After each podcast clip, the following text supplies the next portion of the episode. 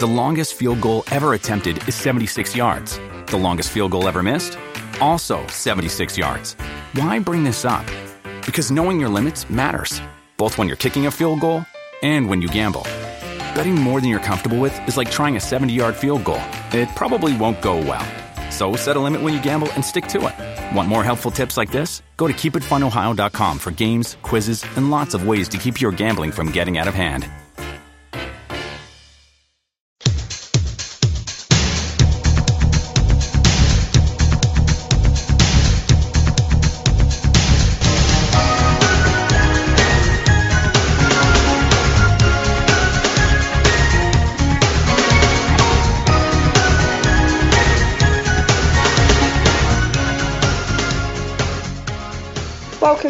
Another episode of the AI Writers Podcast. I'm back after a nice week in the sun. Um, joining me as usual is my lovely co-host Tom Holmes. Tom, how are you?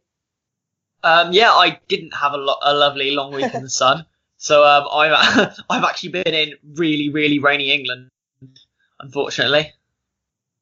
I'm sure um, the Liverpool result brightened up your day a bit though on Tuesday, and obviously the drama of uh, Wednesday's results as well. So I'll some be honest. really, I'll be good honest. I wasn't I wasn't sure whether you were going to be able to catch the first leg. I was kind of wondering whether you'd just come back on Saturday and be like, oh oh lol, what did I miss?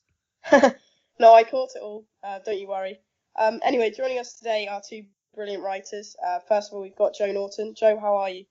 Yeah, good, good. Thanks, Leanne, and uh, very pleased after Tuesday night's result.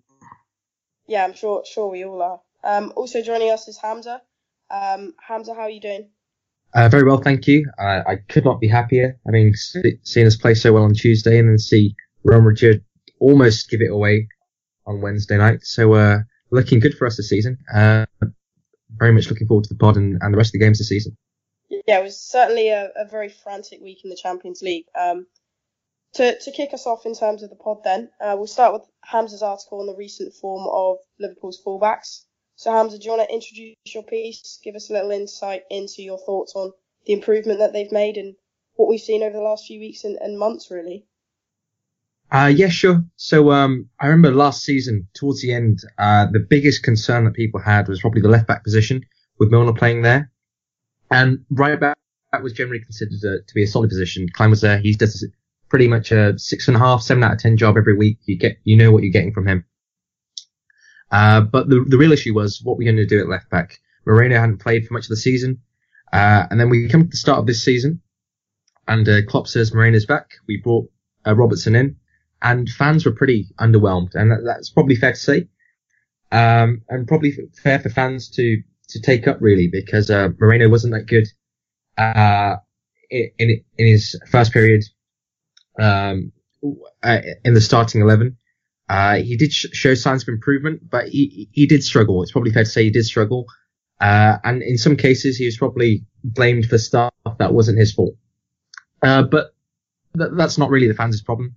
Uh, and so they were underwhelmed when they saw Moreno back in the st- starting 11. Some, some fans were willing to give him a chance. Some wanted to see Robertson. Some wanted to see a, a big money signing. And then, uh, with Klein injured, uh, there were serious concerns there. Now Gomez, who had played left back under Rodgers, was being moved over to the right, and uh, Trent was being fast tracked to the team. Uh, Trent had a fantastic start in the Champions League, and uh, Gomez was in, in for most of the league matches where he was filling in at right back, uh, showing a good sort of uh, solid defensive performance, while Trent was clearly the the offensive, uh, dynamic fullback that uh, we like to see, but obviously inexperienced. And uh, over the course of the season, we've seen a massive improvement from all of them. Uh, Trent is now looking like an absolutely fantastic young prospect. Great skills going forward, wonderful delivery on the ball, now showing real qu- quality signs of uh, being able to cope in one-on-one situations. He dealt with Zaha in the second half against Palace really, really well. He dealt with Sane in both Champions League legs really, really well. Uh, you've got Gomez, who is who was excelling for England. Uh, well, he managed to get into the England team. Unfortunately, got injured, but before that, he was playing exceptionally well, showing real uh, character, uh, confidence on the ball, composure, those sort of qualities that you really want from a, a centre back. Uh, and he was displaying them at right back, despite that being not being his native position. Uh, Robertson as well has been a revelation of sorts. Uh, I can't really, really fault him much for this for much this season. He's been exceptional. getting forward, defending. He was exceptional in the Manchester City ties. Uh, in the league, once called up after uh, Moreno's great run of form, uh, there was a question of whether he'd be able to, Robertson would be able to pick up where uh, Moreno left off, and he certainly had. And uh, it's just very, very refreshing to see not just um, two strong uh, contenders in the fullback position, but uh, five really, uh, five who are all very good, very promising, good quality, with experience. And from here, you can have a real base to build upon in coming years because we've got young fullbacks with brimming with talent, and uh, it's really, really, really uh, exciting to see. Yeah, and, and, just starting with an overview before we go into discussing the left backs and the right backs in particular. Joe, would you agree there's been sort of a, a huge improvement, not just in, in the starting players, you're looking at your Robertsons and your Trent Alexander-Arnolds in particular at the moment, but just overall, as Hamzah says, that the increased options we have and the fact that they've become so integral in, into Klopp's system and to the way we're playing at the moment. Yeah, absolutely. I think if we all would have found out that Klein would have been out for most of the season, we all would have been extremely concerned about what, what was going to happen at right back. Obviously, Trent, we saw last last season that Trent has got a lot of potential. He's got all the physical attributes. He's quick. He's athletic. He's reasonable in the air. He's very good technically, and he's exceptional going forward. Uh, but there were question marks, and still probably are, about some of his defensive decisions, which, as a 19 year old, you're always going to have because uh, you're going to get asked questions in the Premier League that you're not going to, never going to be asked uh, playing at a, a, younger age group or at a lower, at a lower level. Uh, so there's always going to be question marks over him, and he's really starting to pay back Klopp and the supporters trusting him, uh, putting him to well, pretty much immaculate performances against one of the best best wingers or young wingers in Europe and Sane over the last two legs. And as for Gomez, again, there's sort of some question marks over his fitness. Obviously, he suffered two bad injuries, so how, how he'd react uh, to coming back from those. But he showed that when uh, we were sort of going through a difficult spell and the defence was in, uh, and Klopp were under quite a bit of pressure to sort out uh, a defence which was failing at the time at the start or after the Tottenham game we'd shipped quite a few goals. There was big question marks and Gomez was able to come in and give us a solid defensive option, allowing Robertson, um, in particular Moreno when he occasionally played to be that more attacking, attacking fullback. And he just gave us that kind of balance when we needed it. So we could just make sure we were uh, a bit more solid defensively. But now with Trent, uh, Gomez's injury and Trent coming back into the team, we've really sort of seen uh, the side be a lot more balanced. And now with Robertson and Alexander Arnold, I think you've got that perfect balance between two two fullbacks who are very capable at defending. And when they're asked questions, they usually answer them. But going forward, they're always on the front foot and often provide provide good service and link up very well with our front line and midfielders. And and just starting obviously with the left hand side of defence, um, because for me it's particularly poignant. I'll go to Hamzah first and then Tom um, if you want to come into the discussion as well. We've seen a huge improvement as we've just briefly talked about there, but if you're looking at last season in particular, Moreno was shoved pretty much out the door by supporters. His Anfield career looked destined to be over, um, very much on its last legs anyway. And now we've got Robertson who's coming from Hull at 8.5 million bargain price, and Moreno himself. It's it's easy to forget, but he started the season quite well as well. Um, what have you made of Robertson in particular, and, and obviously Moreno? We can talk about his his early season form, but I really want to hone in on Robertson. And Joe pointed to this idea of increased balance and increased, you know, threat down that left hand side. Would you agree with that? And do you think that's something that's really, really come about in the last few games, particularly against the likes of City? Uh, very much so. I think uh, in a few games recently, uh, usually uh, pundits and uh, and us in fairness, we looked at Van Dijk say he's the, the composed figure. But in, in a few games recently, uh, he's looked a bit unsure. The one player that has looked composed for uh, the past few months has been Robertson. Uh, he he looks in control of the game. Uh, he plays very um, very much to what Klopp is asking to. He gets forward when he's asked to. Uh, sometimes he's asked to go inside. Sometimes he has to stay outside. Uh, he, he, he, adapts to the, the situations in terms of the opponent that we're playing. And I, I think, um, it's exceptional. I, I, I, certainly didn't see Robertson playing the way he, uh, he is now. Um, I'm not sure if many of the fans did. Maybe maybe some did. Uh, but he's looking like a very, very, very uh, astute buy uh, and a really competitive player and, and, one of the contenders for one of the better fullbacks in the league now. If, if you think about fullbacks now, um, Robertson has got as good a claim as any to, to be in the maybe top five in the league. I, I think that's fair to say the way he's performed this season. I can't point to many mistakes. Uh, as I said, the most important factor that he has is that he's composed. It, it, as a defender, that, that's the number one quality that you want, and uh, he's got that in, in abundance. He's got that in uh, in bucket loads. Um, he, he's brilliant, really. Yeah. Tom, what are your yeah, thoughts on Robertson? Sorry, no, yeah, sorry. With Robertson, um, I think he's, I think he's dead good. I mean, I'm a huge fan of Andy Robertson. I mean, to pick up on what Hamzah was saying about him being one of the best in the league, you could, I mean, there are people out there who are putting him in their team of the year. You know, it, it's not, you know, there are journalists out there, there are high profile journalists saying, you know, Robertson has to be a contender for, to make the team of the year in that left back position, despite having only started 19 games at the moment, which for me just says it all, really. Um, I think, I mean, for me, he is the best left back in the Premier League at the moment this season on form. There aren't many who are, there aren't many who are even in the conversation, really. I mean, um, Spurs don't really have a, a, first choice at the moment with Danny Rose struggling to get back ahead of Ben Davies there, looking to shore up that area in the summer.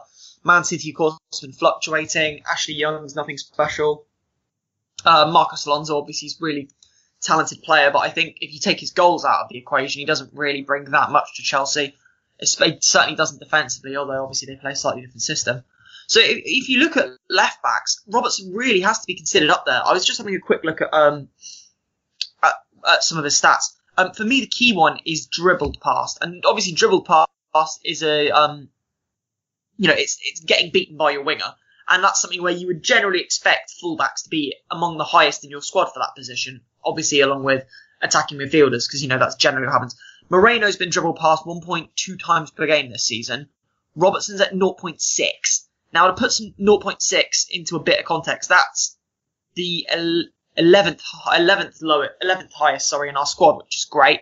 It's the same as Salah. Of our sort of defensive players, obviously, you don't want your, your centre backs are the two you'd expect to not be dribbled past. And obviously, he's lower than both Lovren and, um, sorry, he's got, he's got a better dribble pass than both Lovren and, uh, Matip and Van Dijk, which is good. But in terms of the fullbacks, Alexander Arnold's 0.9, Gomez is 0.8, and as I say, Robertson's down at 0.6, which is pretty exceptional for a for a um, for a fullback. It means he's only getting beaten once every two games, pretty much, which is really really impressive. Um, and his obviously his in an attacking sense, he's really important as well. He gets over one key pass a game, which is obviously excellent. Um, and it's a lot higher than Moreno. Again, Moreno's down at 0.9. So it, it, there is a big difference for me between what Robertson brings to the table and what Moreno brings to the table. I think I thought Moreno was good at the start of the season. I don't think he was as good as a lot of people thought he was at the start of the season. I thought what was important for me was that Klopp was starting to get the balance, but with Moreno it was very much a sort of a okay, we've got a left back now. Like we don't have to worry about. With Robertson, I feel like we're, we're genuinely adding something to the team. It doesn't just feel like he's a stopgap in a position where we've had problems. He feels like he feels like one of those players that you want to see in the team sheet. He's starting to have the same impact as someone like an Emre Can or a Virgil van Dijk in that position. He's start, not just nailing down the spot, he's becoming a critical player, which means really important. If you watch the Everton game, for example, it was very, very noticeable that he was missing. Admittedly, we were replacing him with Klavan, who's a de- you know a defensive player. He's not a, not really a left back, and if he is a left back, he's setting on an attacking one. But what Robertson brings in an attacking sense, for me, is just so underrated. And I think that addition that he brings is absolutely phenomenal. But when you consider defensively as well, I think that's one of maybe the underrated elements of Robertson's game. I've watched him play quite a few important games in the recent weeks, and City got absolutely no change off him in two legs. Absolutely nothing off him in either leg. Um, obviously Trent gets a lot. Of, Trent will get a lot of the um, a lot of the credit for because maybe he. I mean, he had more defending to do than Robertson, but you know, Robertson. How how many players have targeted? A, how many teams have targeted Robertson, and that a lot says it in itself. They don't feel like they can get any change, but how many teams have done Robertson over? How many games can we look at this season and go, oh, Robbo had a shaky one there. Oh, these teams got at Robbo. They knew Robbo could be got at. They, they haven't because it doesn't happen. Teams just cannot get at him. They just, you know, it's so difficult for anyone to get any change off him. He doesn't really give away free kicks. He doesn't really give away the ball that often. He doesn't really give away much. That's the thing. He's such a key player in that defensive team, in that defensive unit. How many times have we've looked at it and just gone, you know, Robbo was solid today. I, I, I just think he's an exceptional player and he's really developing to a really, really important player as well for the team. And that for me is, you know, such an important element for this side. When, as you can see, you know, even 12 months ago, let alone 18 months ago, two years ago, I mean, I, the one, the thing I keep coming back to, summer 2016, there was a poll, and there was a poll out of the entire Premier League on BBC Sport, and it was which pl- which uh, you know areas in your side are you most unhappy with, and this was before the start of last season, and um and 93% of Liverpool fans said they were unhappy with left back, which was the most of any any position in any team in the entire Premier League. Nine, how how many percent of Liverpool fans do you think would say they're unhappy with the left back situation now? It's probably probably completely inverted. It's probably something down to about seven percent now, uh, which for me is just absolutely staggering. For me, that's all on Andrew Robertson. Yeah, and I, I think you've touched on a really good point, which is that these have been problematic positions for Liverpool. So to not only be speaking about positive form, but actually the fact that they're doing such a pivotal job in terms of the system as well speaks volumes to both Trent and to Robertson. So to come on to right backs, um, Joe, I'll go to you first. I really want to hone in on Alexander Arnold in particular. Um, and, you know, the City games offer a really, really good evidence of an example of just how good he's been. Because, Tom, you spoke there about people trying to isolate Robertson or maybe consider him a potentially weak link in a defence where we've got the likes of Virgil van Dijk. But Trent was, was very, very much a similar case, especially going into that City game. City obviously looked to exploit that weakness and just like Crystal Palace did. But Trent Alexander-Arnold really, really rose to the challenge. Um, I've got some stats here that he notched more interceptions, which was 13, and one more tackles, seven, across both legs than any other Liverpool player. So again, that's just testament to, to how good he was, and this was very much his coming of age. So what have you made of Trent and in terms of this idea of the modern fullback as well? I know Hamzah mentions it in his article, but I really, really love this idea of the modern fullback and they they do so much more than defending, and I think Trent is a perfect example of that. Yeah, absolutely. I think we'll all agree that Trent was nothing short of superb and pretty much impeccable in both legs. Sane and the Guardiolas developed developed a lot and has became probably one of definitely one of the best wingers in the league and if not in Europe. The way he sort of hugs hugs the touchline, but also has the ability to play one on one against a defender, and that's what that's what Guardiola's tactic is: is to have his wingers wide, in particular Sane, and isolate them one on one against a fullback, and he fancies his winger to beat beat their or the opposition fullback more often than not. And testament to uh, Trent over the two legs, um, Man City particularly in the second leg, uh, obviously Guardiola tweaking the system. Uh, Sane was able to isolate Trent a bit more than he, he was able to in the first leg, but Trent stood up to the to the task and matched him. And I think there's probably only a handful of occasions where Trent perhaps got a little bit too tight to Sane and he uh, whipped it round him. But apart from that, Trent was absolutely brilliant. And there's been a lot of question marks, particularly recently after the United game and also the Crystal Palace game about uh, Trent's defensive ability. But um, I think it's more to do with his perhaps his positioning than actually his one v one defending. Um, his one v one defending has largely been very good, and you can't be a, a a bad defender if you manage to keep Leroy Sane quiet for two legs, and that's pretty much what he did. So I think full yeah. test, testament to him. He uh, kept Sane very quiet, um, and also it didn't impede his. Uh, he still had the confidence when we got the ball uh, to go forward and create uh, that sort of overload on the right hand side, which is what under uh, in Klopp's system, as we talked about with modern with modern day fullbacks, uh, they're asked to do. So full credit to him. Yeah, and you, you touched on another point there, Hamzah. What have you made of the fact that someone just 19 years old, a year ago he was 18, he had about 10 appearances to his name. So to come back from a, a pretty mixed bag of performances when you're looking at the likes of Crystal Palace and Man U, where he was exploited and and he didn't really perform to his best, particularly in that first half. To come out in a really, really pivotal game in Liverpool's season and do what he did, that's just testament to how Liverpool's fullbacks have progressed and how Trent himself has progressed, isn't it? I think uh, the Crystal Palace game is a case study in itself that is really worth looking at. So the in the first half, it was clear Trent really struggled. uh, Zaha was getting in between the gap between him and the centre back. And at the start of the game, it, it seemed like Pop said, push up as much as you can, uh, and we'll try to attack. And then as the game developed, he realised he was leaving space in behind and he was increasingly worried about Zaha. Then he dropped back. Zaha had the chance to run at him and uh, got the penalty. And uh, we saw, I think, on three occasions, uh, Zaha really had uh, Trent's number. In the second half, though, uh, it was almost as if Klopp gave him a pep talk, shook him about, and said, "Believe in yourself, believe in your ability, uh, do what you do best." And he pushed on further up. Uh, he pinned uh, Zaha back. He, he put in brilliant delivery after brilliant delivery. He was playing really, really well, uh, and that was fantastic to see.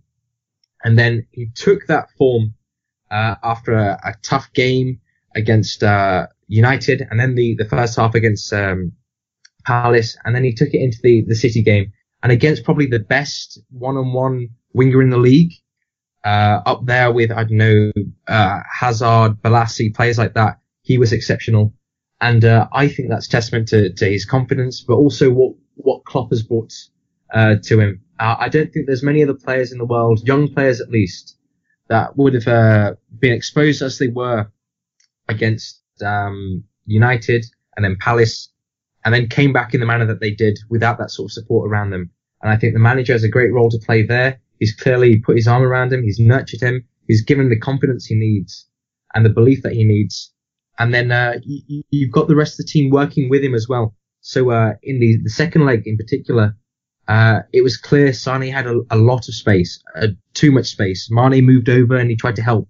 Oxlade Chamberlain was trying to track uh, Silva as well. So they had three players in that area all working together. And I think that's the manager, that's the players. They're all on board in the same, they've got the same idea, the same, same direction. And that's beginning to pay off now. Uh, and for Trent, it's, uh, it's absolutely marvelous. And, um, to see the emotions on, on, on his face, and the, the, the determination, the concentration that he had for the full 90 minutes, full 180 minutes. Actually, so, sorry, a bit less because Klein came on. Um, remarkable, truly remarkable. He's a really exciting young player. He really is. Um, I think it's interesting at the moment because I think in many respects the left back and right back situations are very, very different. But they're both obviously in, but in many respects they're the same. They're very much the same in the sense that they're both extremely exciting looking ahead, there are areas that we have, as as you've said, Leanne, we have struggled in before, but there are areas that we're starting to worry about less. We've got options there in both areas, which is which is key. But in many respects, it's a very different situation because in the left back situation now, I think we have got a clear clear number one choice in left back. We've got a clear player who is who is developing into a phenomenal player. On the right back situation, the right back situation is very very interesting because who who our number one choices at right back keeps fluctuating. And to be honest with you, how good our right back situation is right now keeps fluctuating as well. Um, I mean, I don't think any Liverpool supporter would deny that looking ahead, the situation at right back looks absolutely phenomenal. We've got two excellent young players there. But in the here and now, both Gomez and Alexander Arnold have looked really, really patchy all season, which is really interesting. Um, neither of them have neither of them have had a co- have had a cohesive, excellent season. Which, as as as we've all said, you know, they're young players. They're they're both you know, I think Gomez is 21, 22 and uh, Trent's 19. So neither of them are quite there yet, which is obviously understandable. But what it does mean is that we, we've seen we've seen spells like Gomez has made a lot of mistakes. The Arsenal game, the West Ham game, to name but a few. And then you look at Trent; he's had the uh, the Man United game and the and the Palace game very recently. Whereas we haven't really had that situation left back. There's only been one bad game between our two left backs combined, and that was the Sevilla game. But but in but in that but in that sense, we've got two right backs that even if necessarily they don't right now aren't turning in consistent performances, what they are doing is they're showing that there's enough there to be extremely excited about going forward, and that's why I think Trent's going to be so important next season because with with another a year of appearances under his belt, it's worth noting he's only started 14 games in the Premier League this season. Trent, he's only made you know 1,200 or so minutes in the Premier League with those under his belt, he's going to look a lot brighter next season, which is going to be really, really important going forward. Yeah, I definitely think that Trent's got the potential to be the most complete fullback out of the the three lads, Klein, Gomez, and obviously himself. I think he's got, if he can improve defensively, uh, then he could become a very good defender. And going forward, is if he can build on his end product and start making a few more better decisions, which will no doubt come come through experience, then I definitely think Trent's got potential to be the most complete player. Uh, as for now, I think with all probably Klein's the most balanced player and offers you that more stability, um, which we'll probably need from now until the end of the season, especially with Gomez being out, but definitely going forward and looking ahead to the next, say, two to five years, and I can definitely see Trent making that position his own. Yeah, no, I think just just a point to, to round off before we move to Joe's article. Um, the fullbacks are an indication in themselves of the work Klopp has been doing as well, because we talk about how much um, Klopp has moulded Trent and nurtured him through some poor games to come back and deliver when it mattered. And to have two fullbacks that are capable of doing that, and as you've said, that's sort of an indication of the future that actually these are positions that were problematic but now seem a lot safer, a lot more reliable. That's not to say that they don't have problems. You know, we, we've indicated games where they've still struggled, but to go from that to to really looking into the future and thinking these are players that can be mainstays in the team, doesn't that speak volumes about how Klopp is really developing this team? Because you look at the likes of City, they've gone and spent millions on their fullbacks, and we went and we played them on Tuesday. And uh, I think it was Rio Ferdinand who said, if you're watching that game and you're looking at Kyle Walker and you're looking at Trent, who's the England right back? You would say Trent on on that viewing. And does that to you speak volumes? Yeah, I totally agree. It kind of uh, puts into perspective and kind of really emphasises the kind of manager that Klopp is. Obviously, we know he's not the sort of manager who's go going to go out and buy the best fullback in the world. One, because probably we don't have the finances to do that. And secondly, because he prefers to nurture players on the training ground, um, so we can get them uh, really fitting into his system and be the perf. They might not be the best fullback in the world, but they're probably under his uh, coaching and management, they'll become one of the best back, best fullbacks in his system. Uh, so I definitely think that's sort of a reflection of Jurgen Klopp and what his aim is to do with do his team is that he he's not going to go out and buy the best players in the world, but buy players who, who th- he thinks has got the attributes to fit his system, and he'll coach them and manage them on the training pitch so they become become exactly what he wants. And although Ferdinand's quote was very interesting, I thought it was lacked a bit of little bit of perspective because Walker for the first half was playing very much as a third centre centre back, whereas Trent was obviously playing as an out and out right back. So was, I thought it was a bit of a harsh quote on Walker, who I do think is a really good fullback, but certainly certainly you couldn't tell a lot of difference over the two legs between the two. Yeah, I agree. I think the other thing is, I mean, you kind you kind of touched on it, Leanne, but we've spent, and it was obviously mentioned in the article, we've spent no money on these fullbacks pretty much none. I mean, um, how much did Robbo cost? Eight million, and that was eight million, which was basically Kevin Stewart. Like, as the, that was a straight swap for Kevin Stewart. We made Robbo for, and he's now the pretty much, in my opinion, the best left back in the Premier League. So that's absolutely insane. On the right back, Robbo was, um, sorry, Trent obviously was completely free, and Gomez cost us what three million as well, and that was a few years ago. So we've spent, so we've suddenly come out with three terrific fullbacks for 10 million quid. And that is just a testament to the scouting.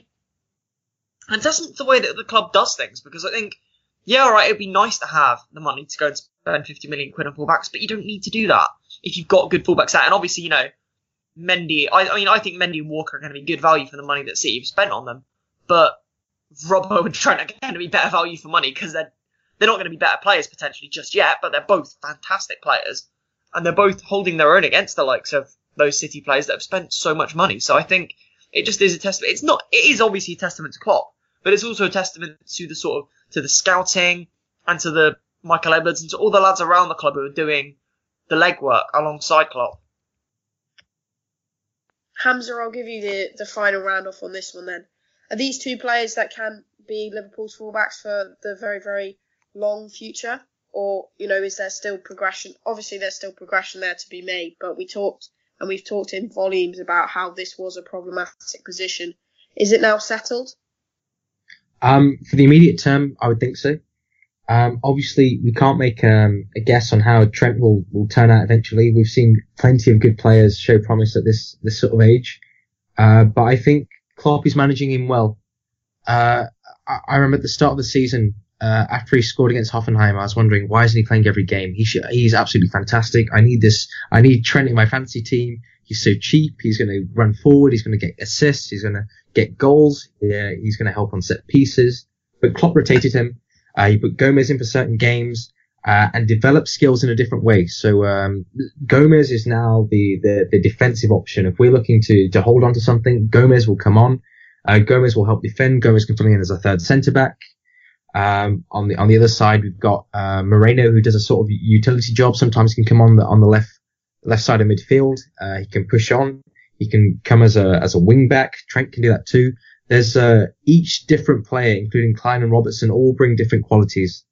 And for that reason, I, I feel that the, the positions themselves will be will be sorted for the for the near future and uh, hopefully the, the long term future. Uh, we can't assert whether these uh, Robertson and Trent will be the guys for the next ten years, um, but I, I'd put a decent amount of money on that they they will be playing for the next uh, good few years because they're showing the qualities, they're showing uh, the ability to adapt to the demands of the system. Uh, they're showing composure. Uh, they're, they're, they're playing very well within the team. They're doing, they're ticking all the boxes. And if you're ticking all the boxes, the, the, the, there's not really more that we can ask. And it's clear that we now have other priorities in the team because of the strength uh, in these areas that we can address and we can focus on without needing to worry. Oh, should, should, should we spend another 20 million here on, a, on, on, another fullback just in case this happens or that happens? And uh, that's that's a testament to them. And uh, I hope and I think they will keep improving, and we'll see a lot more of them in the seasons to come. Carra okay. agrees with you, Hamzah. He's um, done an interview with James Pearson. He said he thinks Trent will make more appearances for Liverpool than he did, which is saying something given that yeah. given the amount of appearances Carra made for the club. Yeah. Well, we'll move on um, to Joe's article now, which looks at Klopp's loyalty to certain players and whether it's detrimental and, and could hinder some progression uh, for Liverpool or has it in the past and what needs to be done about it. So, um, Joe, I'll let you talk through your article. Yeah, absolutely. So it, fit, it kind of feeds in quite nicely to the discussion we've just had on the fullbacks about Klopp nurturing players and working on them on the training ground.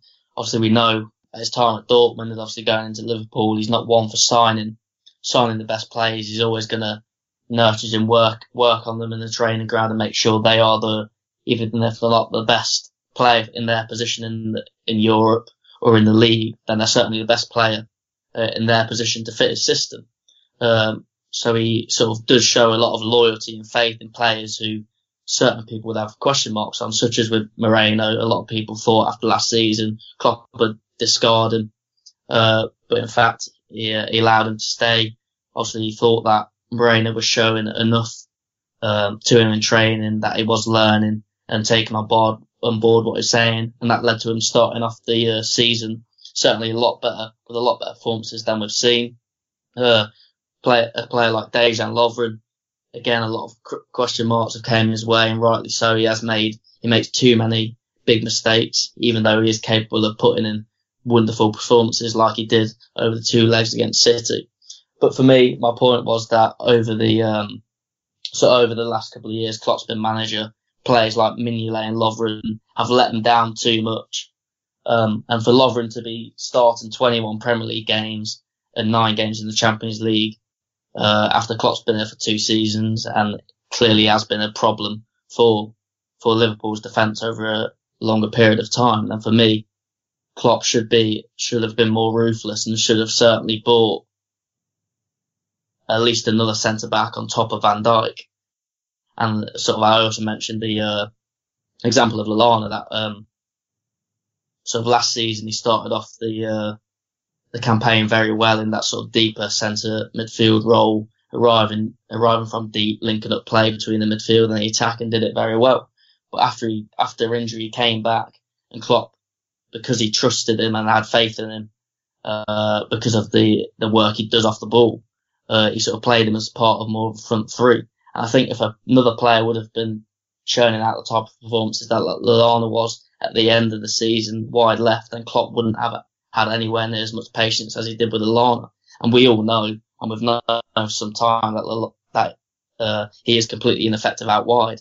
Even though Klopp knew this and he had the potential option of playing Moreno who'd inject a bit more pace and penetration into the front line, he had that option. He never he never did it, and I think that's where in my opinion, I think Klopp does have too much loyalty uh, with some of his some of his players. I understand why, because obviously he has a close relationship with them, which is probably why he's able to get the best out of them when he's working hard with them on tra- on the training ground. But I do think at times he's just too loyal to certain players who let him down far too often.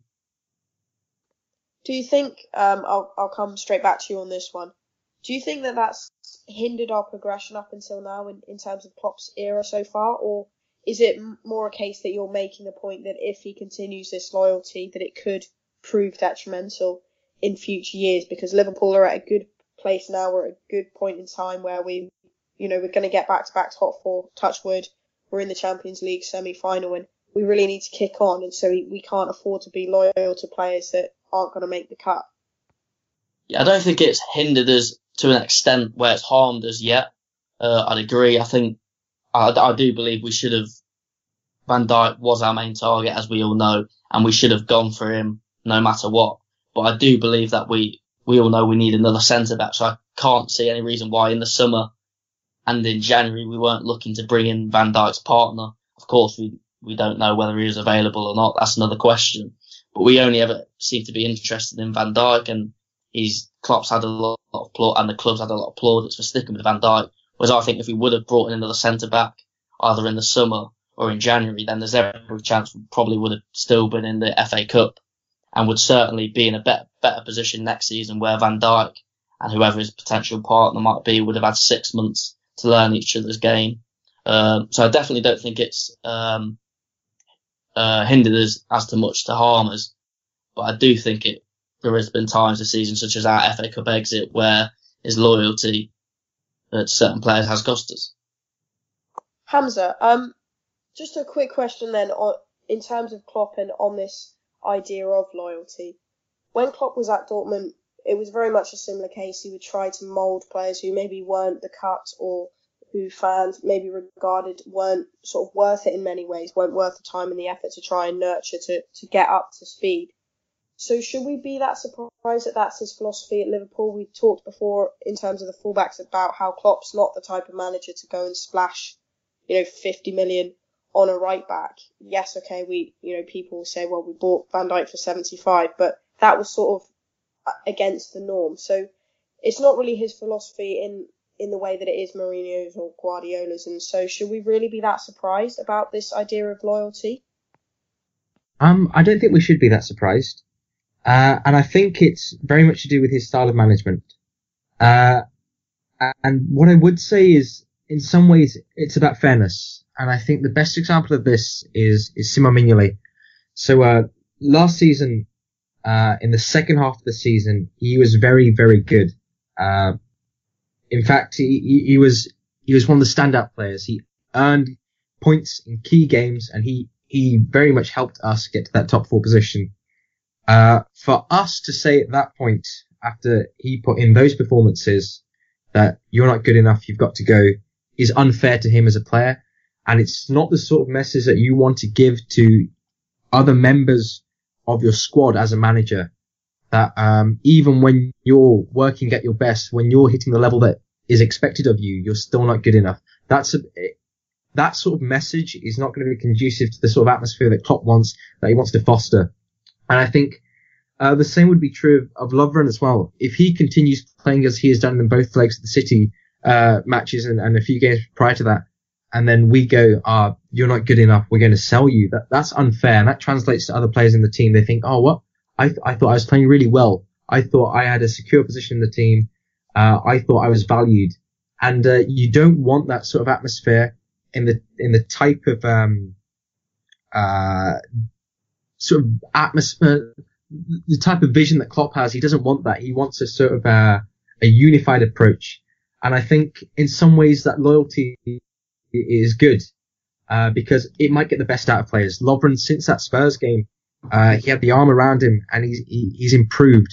I remember on one of the very first pods that that, that we did since uh, Tom and yourself took over on on this pod. Um, we we mentioned that Lovren is a good player with a babysitter, and at that point we didn't have a ba- babysitter to play with him. Now though he does, and with Van Dijk, it's fair to say he looks good. And last season I was wrong about Mignolet. I thought he turned the corner. He was going to be the number one uh, for this season, and he would be good enough. But it's unfair to make that judgment until until you see it. Uh, so Karius has now taken over, and um, if Lovren keeps playing the way he does until the end of the season, and then uh, uh, is he playing in the World Cup? Uh, I'm not sure. But if he does, it's unfair to to to sell him or cast him aside. Okay, you can bring another defender in, but um, there's a way you must manage it as a manager without causing uh, unrest or a or a uh, sort of less than contented atmosphere within the squad. And I think that's really important uh, to what Klopp is trying to build. He's trying to have everyone on board, everyone together, and everyone to value each other. Uh, so it's a very difficult situation to manage. Um, but um, personally, I, would be willing to give Lovren uh, a bit longer, uh, considering how well he's played with Van Dijk this season. I would say what I would say, Hamzah, and I don't necessarily disagree with you about that issue of fairness. What I would say is that, for example, with Lovren, it's taken him two seasons under Klopp to get anywhere near what we would expect from from a central defender for a top four club. And likewise with Mignolet, he played for a season and a half under Klopp before he became good as well. So I'm not necessarily sure that it's about it's about fairness if we have to wait that long to get the sort of performances that we should be expecting, especially then for Mignolet, he turned in, you know, he's turned in six six good months out of his entire Liverpool career, and he's been here since what 2013, I think. You know, Klopp should be looking at that team and going, all right, this goalkeeper's clearly not good enough before he gets there, and because that's what he did with Benteke. You know, he looked at certain players before, before he'd arrived, and there were certain players that just weren't good enough and that we just got rid of. So it's not as if Klopp hasn't been able to, hasn't been ruthless with players. I do think Mignolet is one of the players he maybe should have been more ruthless with. Once he bought Karius, he should have given, he should have trusted Karius sooner because Karius would be turning in, because Karius has clearly been the superior keeper. And, you know, if Karius had been given the faith that Mignolet's been given, Karius would be a better goalkeeper now than he is because he'd have had more time to settle and develop. So in terms of loyalty and trust, I'm not necessarily sure that, that the Mignolet situation is a fair one. And I, I ditto with Lovren. There was certainly a case that after the Spurs game, Klopp could well have turned around and gone, do you know what? I've had enough of this because it keeps happening. And it does keep happening with Lovren. I'm, I'm very, very happy Lovren's turned a corner now, but we thought Mignolet turned a corner last season. And I'm, I do think Lovren deserves to be in the team at the moment on merit, but the, the point is that it's taken him this long to get to a stage where he's performing to a level we would expect. So I'm not necessarily sure that that's Klopp showing fairness and loyalty to play, showing fairness to players so much as showing loyalty. And I'm not necessarily sure that someone like Lovren has earned that loyalty. Um, obviously, we see, uh, obviously he showed a lot more off the pitch, and I do like Lovren's attitude, which is obviously important. And, you know, to someone like Klopp, that means more than it might mean to others. But I'm not convinced that our situation. I, I agree with Joe to the extent that I don't think we've been harmed, because I certainly think we weren't going to be winning any more trophies under Klopp than we have done at the moment, if Klopp had maybe bought a couple more, maybe bought a goalkeeper or bought a centre back, I don't think we're quite there yet anyway. But we're getting to the stage now where we can't afford to be carrying players, I don't think. And I think that's why we do need to sort of be a little bit more ruthless. And I, I, I completely agree that it fits Klopp's ethos and it fits Klopp's principles to not to not be too harsh on these sorts of players. But equally, I think there are players who have put themselves in a situation where they haven't earned that trust and yeah, it's been rewarded. And I think that that for me is the key issue. Yeah, we've identified Lovren and Mignolet as the two main main players that come under this category. Lallana being another one, he's sort of a fringe case.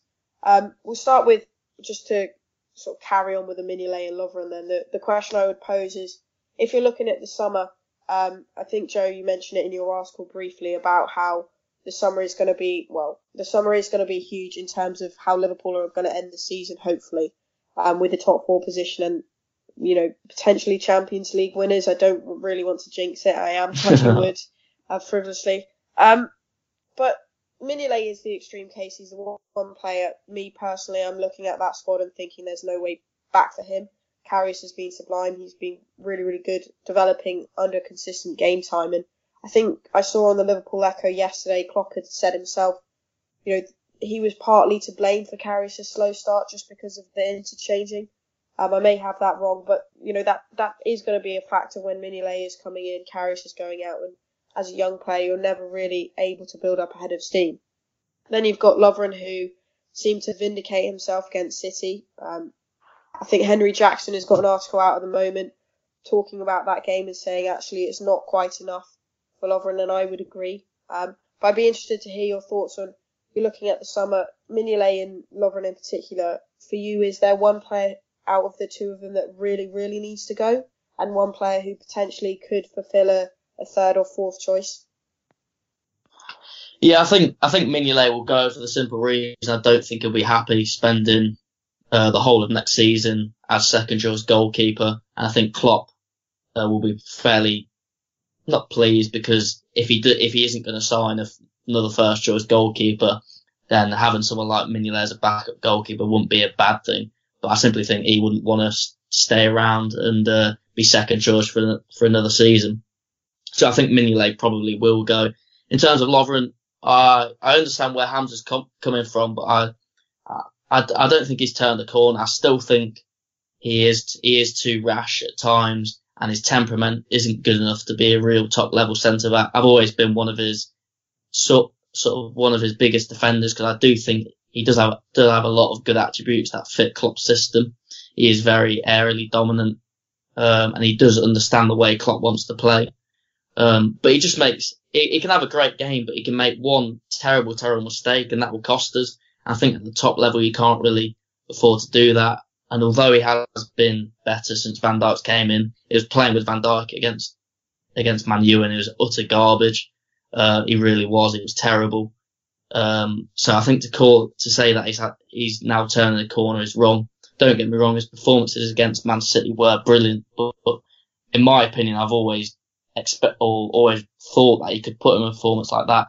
How many at the start of the season against Man U up against Lukaku and Martial, I thought it was brilliant and he's he's played. I think he's put a performance like that throughout his Liverpool career, but they have been his career has been littered with mistakes that he and he makes too many of them, and a lot of them do cost the team. Um, in terms of whether he gets sold, I think one of him or Matip has to leave, but I think Matip, although he's a different kind of defender to Lovren in terms of stylists, uh, in terms of styles, uh, they are both prone to errors. And I think keeping both of them around when you want to be challenging for European titles, Premier League titles and domestic cups, I think to keep both of them around would be, would be completely wrong and would sort of show Klopp is being too loyal because I think we do need a new first choice centre back for Van Dijk and I wouldn't like to see both Lovren and Matip at the club next season. Yeah, I'd, I'd agree with that. And Hamzah going on to you now, as I said, a fringe case um, is Lallana. Um, strong case for loyalty by Klopp on that one. Um, he was terrific last season, obviously. This year, injuries have plagued him a lot, and with Keita coming in next season, you're sort of left wondering where he fits in the side.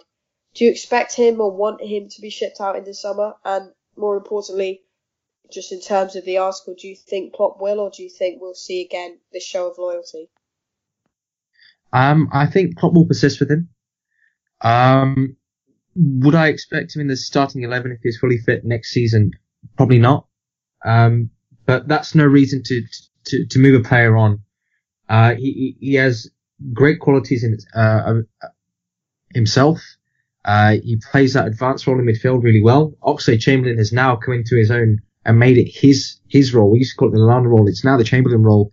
And, um, next season we'll probably see Keita alongside Chamberlain and, uh, uh, and a defensive midfielder. But that's no reason I think to move Lallana on because our midfield needs depth. And I think that's the first thing Klopp will think of rather than, uh, his own loyalty to an individual player.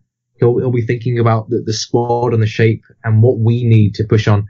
And I don't think he will think it's practical to move on one attacking midfielder and then bring in another uh, to replace him with us already needing uh, maybe one or two midfielders to come in and, and beef up the ranks. Uh, so I expect Milan to stay on. Uh, I don't expect him to start, but I, I don't feel this will be out of loyalty. Uh, and I, I, would just like to ask to, to, any of you, would you expect that Lovren stays here next season? Because uh, I think the same will be true of Lovren, regardless of whether he deserves to go, whether he's performed well enough. I think Klopp will persist with him.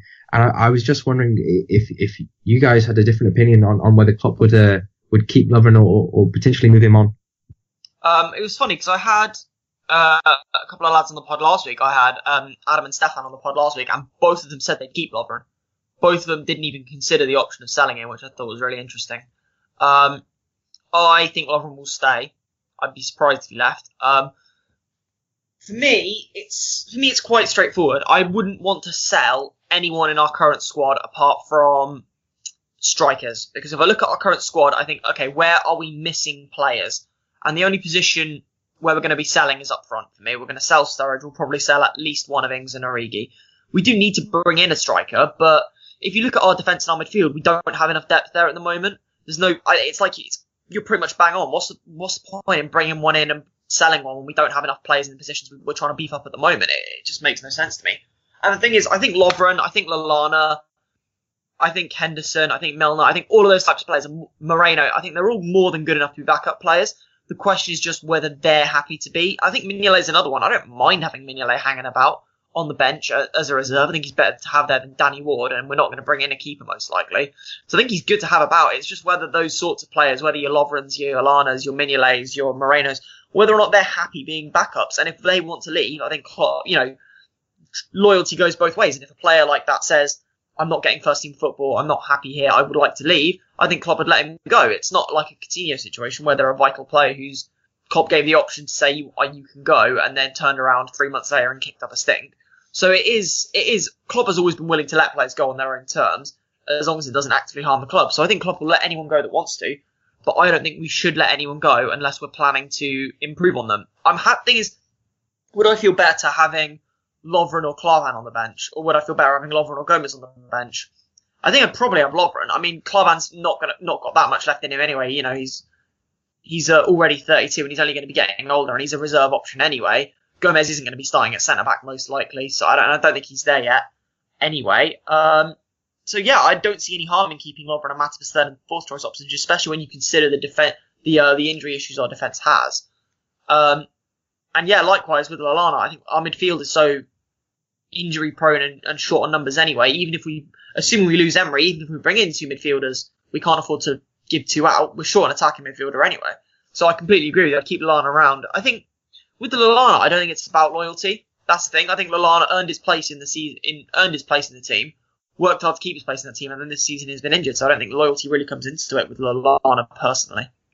The, the question yeah, I would I would pose I would pose on that one is, and it's a subjective one, but do you think we have the finances to keep everyone we have in the squad and improve the areas we need to improve on? I think that, I think that's a question that people overlook. I honestly don't think we've got the finances to keep both Matip and Lovren, uh, keep Lallana, and perhaps sign. Let's say if Emre leaves, we need another centre mid. We need another centre back. We need a, a, probably another winger who can perhaps play midfield, and we probably need someone as backup to the wingers and Bobby. So we're looking at probably at least five players. Do you think we can afford to have them on our way, have them on our wage bill, spend the transfer money as well as keeping all the players we've got in our currently squad. Because personally, I don't think we have got the finances to do that, or FSG are willing to invest that much money. I don't think we have five. I don't think we need to bring in five players. I think probably if we probably a midfielder, an attacker, and a defender, so probably three or four. And realistically, at least let's be fair, at least one of those signings is probably going to be a quite is not one we're going to be seeing coming. We're going to get at least one signing that's a bit of an astute one on a low on a low wage bill. Um, I don't think we necessarily need to um, need to get rid of anyone to uh, bump up that thing, especially when you consider we're not going to get high we're not going to get high transfer fees for any of the players we're looking at. It's mostly going to be about shunting the wages more than anything else. But we are going to shift some deadwood anyway. We're going to shift the likes of Sturridge, as I said, potentially Re, potentially Ings. So I think we will shift some deadwood, but I don't think it will be the sort of the fire sale of players who, let's be fair, at the moment, or at least for parts in the season, are key players let's be fair, right now Lovren is a key player. He's not going to be going anywhere, I don't think. Um, Lallana maybe isn't a key player, but for Klopp, he's certainly a player that Klopp would consider a reasonably important player. Mignolet is the backup goalkeeper, but he's a, a good backup goalkeeper to have. So I don't think these are positions where Klopp is going to be bringing in players to is going to be necessarily having to bring in players, if that makes sense. I don't think Klopp has to bring in a backup goalkeeper to replace Mignolet. I don't think he has to replace Lallana because we, we're, we're an attacking, as Hamzah says, we're, we're an attacking midfielder short. We have got quite a small squad. So I think there is certainly scope for finance, for us to spend money. and again in midfield and in defence, we, we're not, we haven't got players, we haven't got too many excess players, if that makes sense. I, I do think we might see a centre back go. Whether or not that's Lovren is an interesting question, but it might well be Klavan, for example. So I, I do take your point, but I do think the finances are there because we have we have lost a couple. I mean, bearing in mind we, we have lost and not replaced our biggest wage earner. Our we our number our number one wage earner is now not you know we're not paying his wages anymore, and we haven't brought anyone in to replace that wage gap. Yeah, I guess, I guess it's a question that it is speculation. Like we obviously we don't know how much uh, money, uh, money there is to spend on wages and to spend spend on a transfer transfer fee. So I get, but I think it's a interesting point that people perhaps overlook, and I definitely think considering um, sort of FSG as our owners, and we know they are aren't willing to spend the big bucks that sort of the Manchester clubs and the European elites are. I think it is something that needs to needs to enter the conversation and debate. I yeah, think I'd agree. finances, we're, actually all right. So uh, in terms of wages, so the, the recent figures that came out said that we were spending around 69% of our revenues on wages, but those figures were without Champions League or without European football. Uh, so what we're going to have now is back-to-back European football um, involvement, and you have a cash windfall because of Champions League involvement. And each round that you go in, you get more and more money. And I think in terms of money uh, to spend, we should we should be fine. And if we need to add three to five players, I think that there's very much a scope there. The main stand is bringing in more money. We're looking to expand uh, the Anfield Road end. Uh, we're looking to have a few more sponsorship deals soon. We're playing in the international uh, is it Champions Cup in the summer. There's more money from there. Uh, I, I, know we haven't got that very far in the cups, but we had a few matches in the cups, uh, which obviously brings in more money in terms of gate receipts. Uh, so I think it's it's less so about the, the question of finances. It's more if um if Klopp wants it. Um, I mean, there's a report recently that that said um Klopp was actually pushed into paying the the 75 million for Van Dijk because he wasn't really too keen on spending the money. Uh, uh, as far as reports from the club are concerned, uh, the, the money is there. Uh, it's just that Klopp isn't really someone that's too bothered about spending a lot of money. He, he, he gets what he feels he needs and what he thinks is value for money most of the times. Uh, but in terms of finances and revenues, uh, we should be fine to uh, bring in a few players, especially with the Coutinho money, the Coutinho wages, and moving on a few players come the summer. Uh, so I don't think that's too much of a concern personally. Just quickly Yeah. on the Champions League. Sorry, Leanne. Just quickly on the Champions League. So this is in terms of how much money we get per per per round. So you get two million quid for beat, beat winning the playoffs, twelve and a half million for the um, group stages, plus one point five million and half a million for a draw. So that's another six million quid for the for the group stages. So that's twenty million quid before we've even got going. For reaching the last sixteen, we get an extra six million. For reaching the quarterfinals, we get an extra six and a half. And then for reaching the semi-finals, we get an extra seven and a half. So we've already chalked up about 40 million quid in this Champions League run, and that's just in prize money from UEFA. That's 40 million quid just from UEFA. That's not including TV money. That's not including any of that. So that's just, so if we get to the final, we'd get at least another 10, 15 million euros. So you could theoretically win. Yeah, so we could, we could be talking 50 million plus just for, um, just for actually being in the Champions League. That's before you consider the um all the uh, bonuses for you know TV money and that sort of thing. So that's a lot of extra cash to, to go splashing about on either on wages or on extra players that we haven't had. That's yeah, as you say, that's one player. That's one you know genuinely world class player that we can buy there for that sort of money just for being in the Champions League. And I think the other thing to factor in is that Lovren and Lallana especially, it's not as if Klopp came into the squad and had these players on high wages. These are players that have been promoted to those wages during the Klopp era in the last 18 months or so. So it's not as if Klopp's going to suddenly turn around and realise he's got players that he needs to get rid of because they're on high wages, if that makes sense, when he's the one who's put them on them.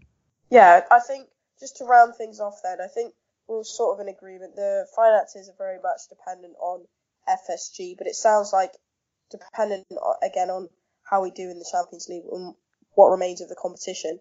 It sounds like we will have the money. It's just whether FSG or Klopp want to spend it. And I think just to go back to this idea of loyalty, going into the summer, I'd be surprised if Lovren left. I'd be surprised if Lallana left.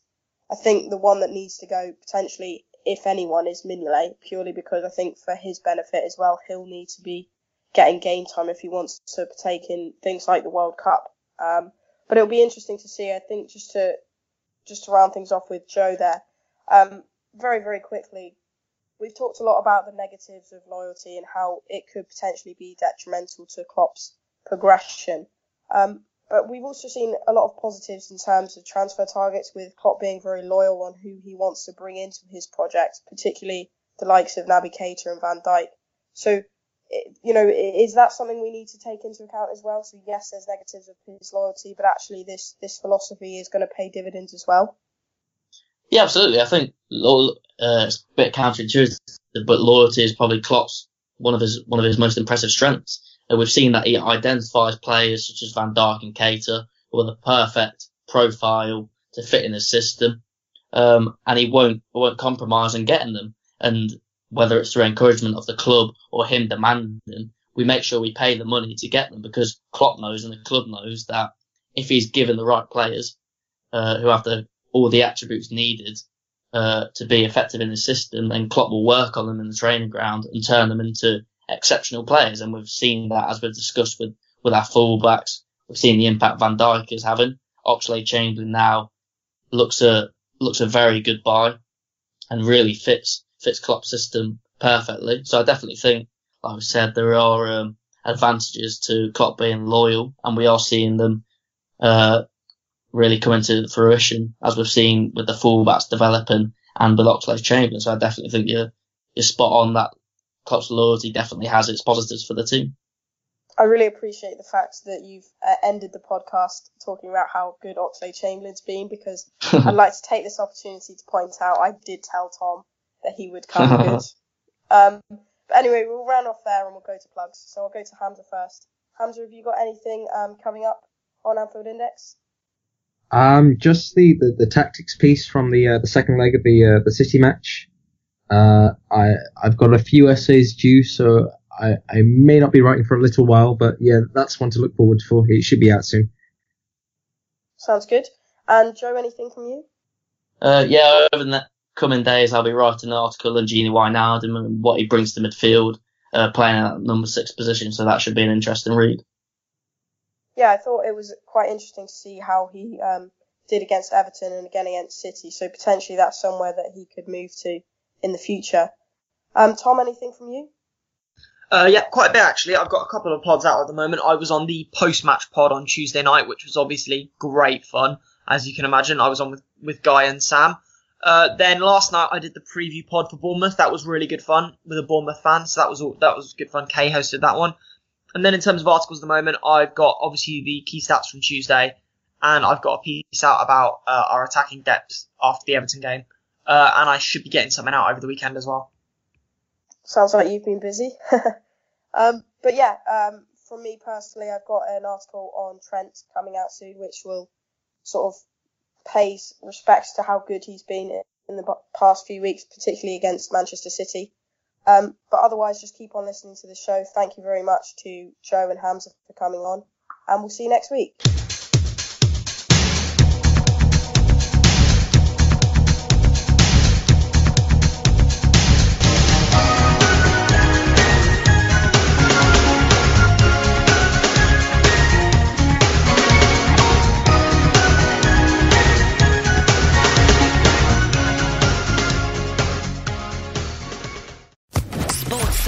Podcast Network.